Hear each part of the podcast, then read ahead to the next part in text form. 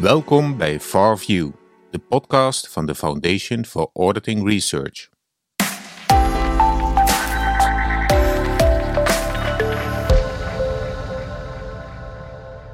Nou, beste luisteraars en kijkers, vandaag is weer eens een keer te gast uh, Chibbe Bosman. Uh, niet te stoppen, die man. Uh, we gaan het vandaag hebben over zijn paper uh, Skin in the Game.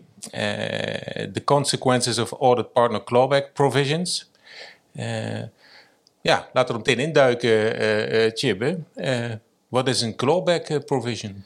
Ja, een clawback is dat salaris of een uitkering die al is toegezegd, die ook al is vergeven, dat die als het ware moet worden terugbetaald als er een negatief toekomstig evenement, gebeurtenis uh, zich voordoet. En heel concreet gaat het bij accountants erom, uh, een controleverklaring is afgegeven. Die auditpartner heeft uh, zijn of haar winstaandeel gehad. Maar die controleverklaring blijkt niet goed te zijn. En dat ligt aan, um, aan die auditpartner. Nou, dan, kunnen, dan kan de Raad van Commissaris van accountantsorganisaties kan er sinds kort voor kiezen om dan bij die auditpartner een gemiddeld jaarsalaris terug te halen. He, dus een uh, hele behoorlijke interventie. En hoe, hoe gaat dat in zijn werk dan? Uh, wanneer uh, wordt dat voorgelegd aan de RVC? Of, ja. en, en door welke oorzaken kan zoiets plaatsvinden? Ja, dus uh, er staat concreet beschreven in het uh, rapport in het publiek belang. Uh, account is wel, wel bekend uit september 2014.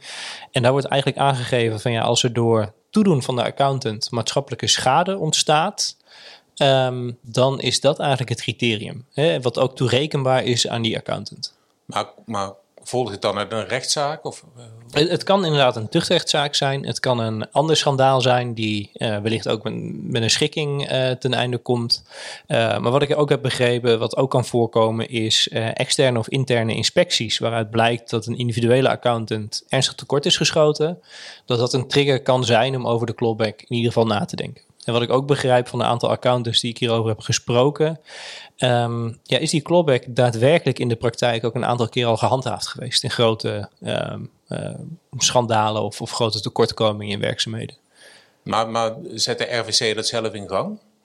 Uh, ja, de, de FVC van accountantsorganisaties, hoe dat in ieder geval volgens de rapporten is, is uh, ingeregeld, gaat over uh, de beloningsstructuur. En ook dat kwaliteit bij accountants beloond wordt. En dit is een van de maatregelen die ze hebben. Overigens hebben niet alle accountantskantoren met een RVC deze ook ingevoerd. Er is één groot OOB-kantoor uh, die niet tot de Big Four behoort, uh, die het niet heeft ingevoerd. Ja. En dat is allemaal ook terug te lezen in de transparantieverslagen van, uh, van de kantoren.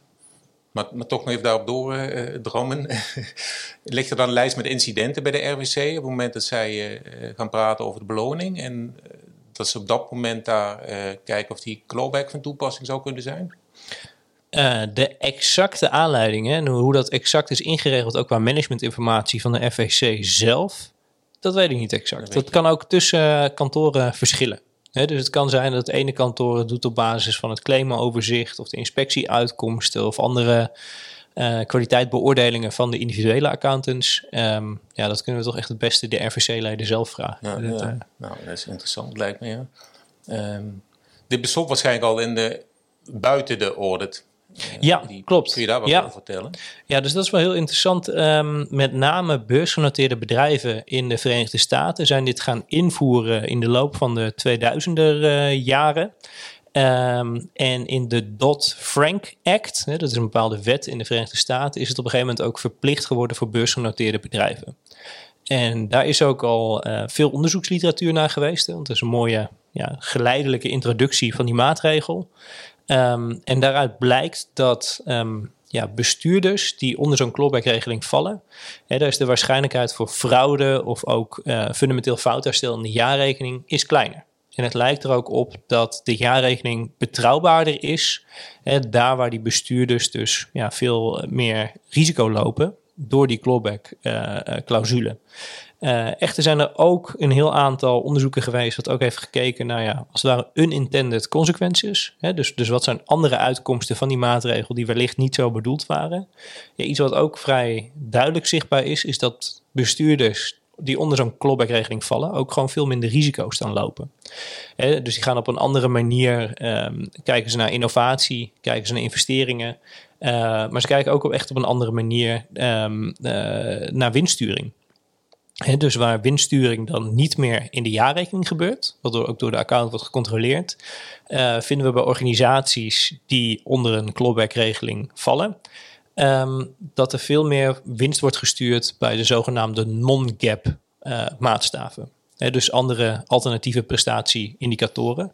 En ook zogenaamd uh, real earnings management. dus dat men feitelijk het gedrag en de transacties aanpast om daarmee een, een gunstigere winst te boeken. bijvoorbeeld het verkopen van materiële vaste activa, um, om daarmee een boekwinst te boeken. Dat neemt heel erg toe uh, naarmate de consequenties uit die clawback ook toenemen. Mm dus dat is in het kort wat we weten vanuit clawbacks, in ieder geval bij bestuurders. Maar wat is daar dan de afdronk? Is, die, is de slotsom positief of negatief dan? Uh, ja, it depends. Hè. Het, het, het, is, het is vrij genuanceerd. Hè. Dus als het, waar het gaat over, over fraude en een betrouwbare jaarrekening, daar is de consensus van ja, dit helpt wel degelijk. Hè, omdat er gewoon veel meer op het spel staat voor die bestuurders, zorgt dit voor betrouwbaardere verslaggeving. Echter, um, ja, zijn er ook um, uh, andere consequenties van die maatregel. Hè, waaronder dat bedrijven minder risico's lopen. Juist omdat die consequenties voor bestuurders zo groot zijn, um, wordt er wellicht ook minder geïnvesteerd in risicovolle uh, technologie, hè, die wel nodig is voor de lange termijn waardecreatie. Oké. Hoe is het binnen de orde een goed idee? Hoe kijk je daar vooraf tegenaan? Kijk, en, ook ik, waar, en ehm, ook waarom wilde je het onderzoeken? Was er een specifieke aanleiding voor? Nou, er zijn een heleboel rapporten geweest. Ook, um, dus dit komt uit het rapport in het publiek belang. Nou, nu, nu is dat heel erg interessant, want daar staan die 53 maatregelen in die de Nederlandse accountancy zich eigenlijk zelf oplegt. Er zijn een aantal jonge partners geweest, die hebben daarnaar gekeken. Die hebben gedacht van, nou, voor de lange termijn ontwikkeling van ons vak, wat zijn hele belangrijke maatregelen? En als we vervolgens um, ja, ben ik ook gaan lezen van ja, wat, zegt ook bijvoorbeeld de monitoringcommissie daarover? Wat zegt de AFM daarover? En vrij structureel werd die clawback-maatregel uh, vrij bovenaan genoemd. En ook uit mijn eigen praktijkervaring, toen zat ik uh, op, op uitzending in München. Uh, er waren een aantal auditpartners behoorlijk geschokkeerd van die clawback. Dat dat in Nederland werd ingevoerd. En um, dat, dat zij daar zo geschokkeerd van waren, dat ze daar zo bang voor waren, um, was bij mij een aanleiding om te denken van... Goh, dan, dan is dat wel echt een hele stevige maatregel. En is het heel interessant om te kijken wat gebeurt er bij die maatregel. Nou, vervolgens ben ik um, ja, ook voor mijn proefschrift gaan kijken naar van ja, wat, wat, wat zijn nou onderwerpen, één die ik natuurlijk zelf heel interessant vind, die ook theoretisch interessant vind, hè, dus waar we niet gek veel onderzoek naar hebben, of waar we heel goed een theorie ook kunnen, kunnen testen, um, in een situatie waar we het effect heel goed kunnen identificeren dus, dus kunnen we hier daadwerkelijk wel iets toewijzen? Ja, komt het wel door die clawback? Of ligt het aan iets wat tegelijkertijd ook gebeurt? En wat het charmante is aan die clawback-interventie, is uh, eh, KPMG voert het in in oktober 2014. En bijvoorbeeld Grant Thornton en Baker Tilly, als ik goed heb, die voeren het in in 1 januari 2019. Dat betekent dat we een zogenaamde uh, geleidelijke introductie hebben. Dus dat betekent ook dat bijvoorbeeld een KPMG partner die um, pas in 2016 equity partner wordt, ook in 2016 pas onder die maatregel valt. En door die geleidelijke invoering en een heel aantal observaties kan ik het effect van die clawback heel mooi isoleren. En dat is iets wat we ja, in het onderzoek graag willen doen. Um, om ook te kunnen kijken van ja, wat is nou echt het effect van deze maatregel. En dat heb ik gedaan. Kun je wat vertellen over hoe je het hebt aangepakt, het onderzoek, en wat je hypothesen waren die je hebt getest? Ja, ja, dus wellicht eerst de, de hypotheses. Um, kijk, de maatregel is ingevoerd uit het idee voor een ja, kwaliteitsverhogend effect. Het idee was van, goh, we willen de kwaliteit van accountscontrole in Nederland verbeteren. En dit is één van de 53 maatregelen die we nemen. Dus dat is gewoon een heel, vrij duidelijke hypothese. Dat is ook iets wat we verwachten.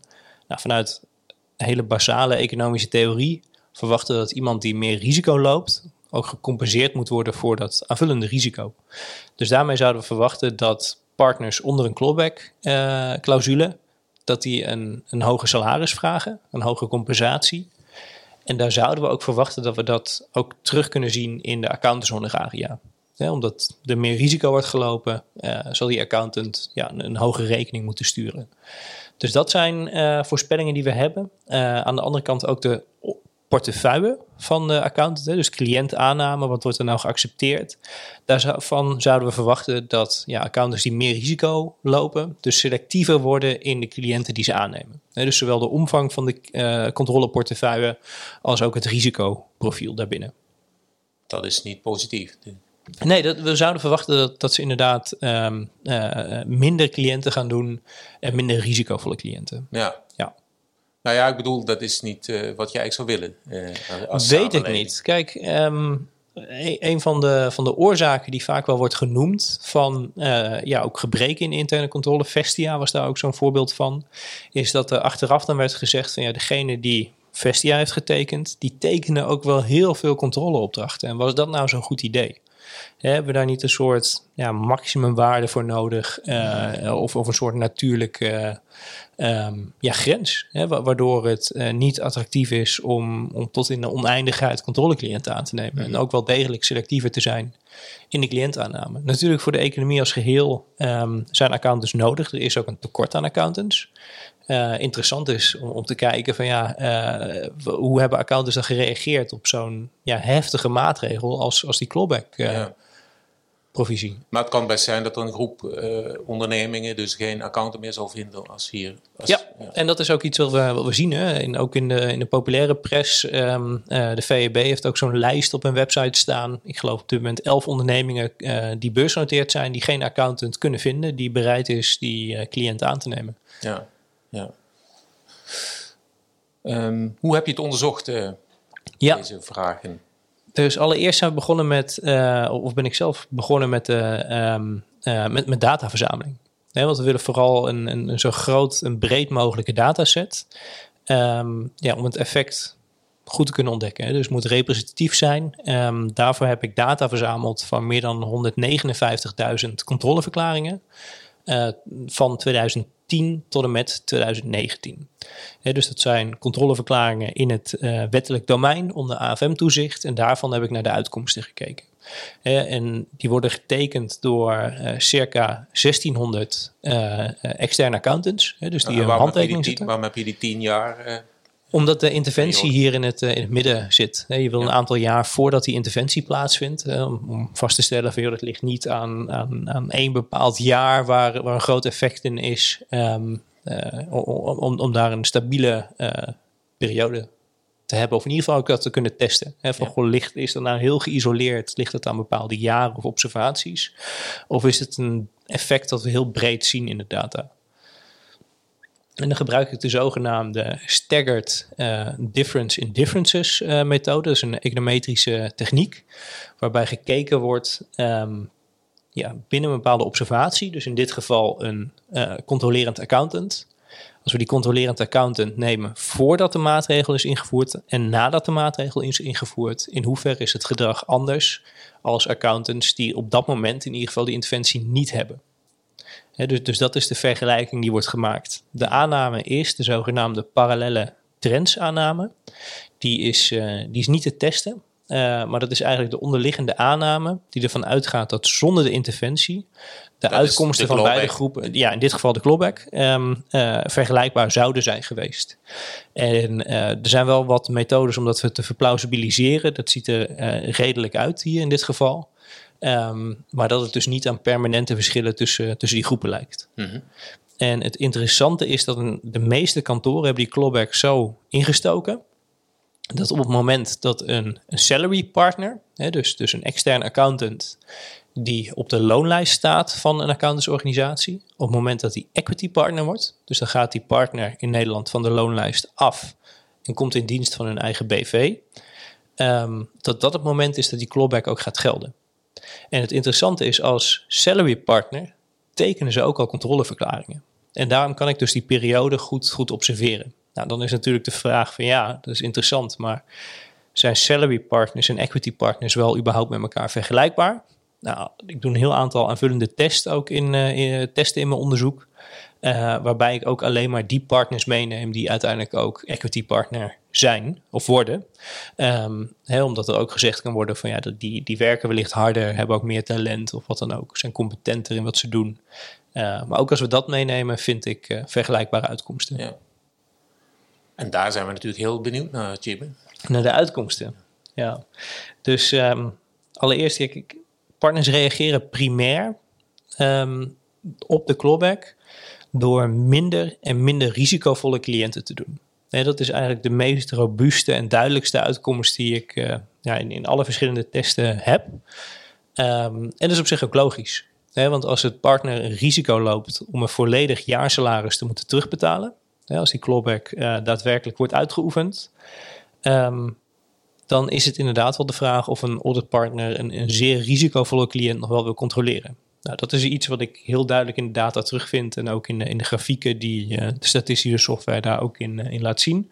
Dat van het moment van die clawback uh, scherp dalende lijn in, in, in het aantal cliënten, het risicoprofiel van de cliënten en de omvang van die cliënten. Um, dus dat is denk ik de, de, ja, de primaire bevinding die ik heb. Um, wat ik ook vind is dat partners vanaf het moment dat die clawback actief wordt, dat ze veel eerder geneigd zijn om een controleverklaring met beperking, een oordeelonthouding of zelfs een afkeurende controleverklaring te geven. En op zich is dat ook logisch, hè? want als we kijken naar de formulering van die clawback, dan is het dat er maatschappelijke schade ontstaat door een verkeerde controleverklaring. Nou, die kans is natuurlijk veel kleiner als er een afwijkende verklaring is, waar de accountant al actief waarschuwt van oké, eh, maatschappelijk verkeer, let op. Um, echter, als ik kijk naar de kwaliteitsmaatstaven, hè, zoals dat in de academische literatuur wordt gemeten, dus ja, fundamenteel foutherstel, uh, de mate van winststuring die een accountant uh, um, toestaat, maar ook de rapportage op het gebied van continuïteit, hè, dus of de accountant waarschuwt voor een materieel risico omtrent continuïteit, dan vind ik daar geen effect door het invoeren van, van die clawback. Uh, zelfs met die hele grote dataset van 159.000 waarnemingen um, vind ik op die kwaliteitsmaatstaven geen, uh, geen effect. Waar ik wel een effect uh, vind is in de zogenaamde ja, compensatie. Dus dat accountants die onder de clawback vallen um, ook een hoger salaris vragen um, en in een heel aantal gevallen ook een hogere accountantshonorarium rekenen. Mm -hmm. Ja. maar accounts worden ze eigenlijk te conservatief, zou je kunnen zeggen. Ze worden conservatiever. Ja. Kijk, of het te conservatief is, dat, dat is uh, altijd een maatschappelijke vraag. Ook hè, wat ver, verwacht de maatschappij van de accountant? Want het is wel degelijk natuurlijk zo dat één Vestia-casus of één Imtech uh, de maatschappij als geheel wel heel erg veel geld kost. En dat hmm. zijn um, extreme observaties maar toch zijn het observaties, of neem ook een, een, een Wirecard, wat we in Nederland niet, niet kennen, die ik hier ook uh, onwaarschijnlijk vind dat het hier zo zou voorkomen. Um, dan gaat het daar wel snel om, om miljarden. Hè. Nederland heeft op dit moment een probleem met sociale woningbouw. Als we kijken wat het Vestia derivaten debakel in totaal gekost heeft, hadden heel wat sociale woningen voor kunnen gebouwd worden. En primair is het terug te voeren op ja, een onbetrouwbare jaarrekening van deze uh, corporatie, die wel is goedgekeurd door een accountant en eigenlijk niet goedgekeurd had mogen worden. dus, dus dat is altijd een, een, een, een politieke vraag uiteindelijk wat er uh, van de account wordt verwacht en wat dat ook mag kosten. Maar had die clawback dit kunnen voorkomen? Denk ik? Dat is de vraag. Kijk, um, gedeeltelijk hè, zijn er ook, uh, en, en, er is veel ook over gepubliceerd in de, in de, in de financiële pers en accountant.nl en wat dan ook. Als we kijken naar de cliëntportefeuille um, van die uh, partner, uh, dan was die erg groot. Wat wel zo was, die partner die Vestia heeft getekend, dat was een salary partner. Dus zelfs uh, diegene had niet onder, was niet onder, had niet onder de clawback gevallen. Ja, ja. Dus in, in zoverre, ja, wellicht, wellicht niet. Nee. Wat kunnen accountants en andere stakeholders met, met de bevindingen volgens jou? Ja, wat ik denk dat um, belangrijk is met deze bevindingen, is het, het lijkt er niet op dat dit een oplossing is waar we um, wat een groot kwaliteitsverhogend effect heeft. Het heeft wel degelijk het effect op het um, uh, verkleinen en ook het verminderen van risico in de, in de controleportefeuille. Maar een belangrijk ja, vraagteken of gedachte die ik graag zou willen meegeven is: creëren we niet de situatie dat onze beste accountants de minst risicovolle cliënten controleren? Een slechts een beperkt aantal uh, laag risico cliënten. Door de enorme consequenties uit de clawback die ze nemen. Ja. En wat is daar de consequentie van, van die waarneming? Uh, nou ja, we, we, zien nu gewoon dat dus een aantal beursgenoteerde bedrijven geen accountant kan vinden. Daar gaat ook een signalerende werking van uit. dus daar is voor het maatschappelijk verkeer ook beleggers in die fondsen heel duidelijk van oké, schijnbaar vinden accountsorganisaties deze cliënten te risicovol. Is het dus uh, ook, ook geen goed idee om die uh, te controleren. Um, wat we wel tegelijkertijd zien is dat van de politiek wordt er ineens nu een aanwijsbevoegdheid aan accountants opgedrongen. En, en, en die zie ik wel heel kritisch. Ook omdat die volgens mij onverenigbaar is met de controlestandaarden die we hebben. Dus we hebben enerzijds dat we zeggen van, goh, accountant, stel er wordt een, een fout gemaakt, daardoor ontstaat maatschappelijke schade. Dan verhalen we een volledig jaarsalaris op de individuele accountant. Um, en aan de andere kant zeggen we van ja, oké, maar account, als jij nu cliënten gaat wijzigen, dan, dan dringen we die wel aan je op. Um, en, en dat is natuurlijk uh, uh, ja, een hele cruwe situatie. Ja. En, en een andere vraag um, is ook, hoe, hoe aantrekkelijk is het accountantsberoep? Als, um, als voor de mensen en, en het, met de talenten en de motivatie die we graag in het beroep zouden willen hebben, als dit de consequenties of de voorwaarden zijn van extern tekenend accountant zijn. Waarom zouden ze dan extern tekenend accountant willen zijn als ze bij advisory wellicht zelfs meer zouden kunnen verdienen zonder dezelfde risico's te lopen? Dat is een andere kanttekening die ik erbij heb. Ja, ja. Nou, dit lijkt mij in een notendop uh, het verhaal. Uh, wil je nog iets toevoegen? Nee, ja, hartelijk dank voor de accountants die uh, hebben bijgedragen aan mijn onderzoek. Zowel informeel om erover te praten, als ook via de funding, via de, via de VAR, via de foundation. En we, gaan, we gaan lekker verder met onderzoek. Heel mooi. Nou, hartelijk dank wederom voor je bijdrage, Jim. Graag gedaan.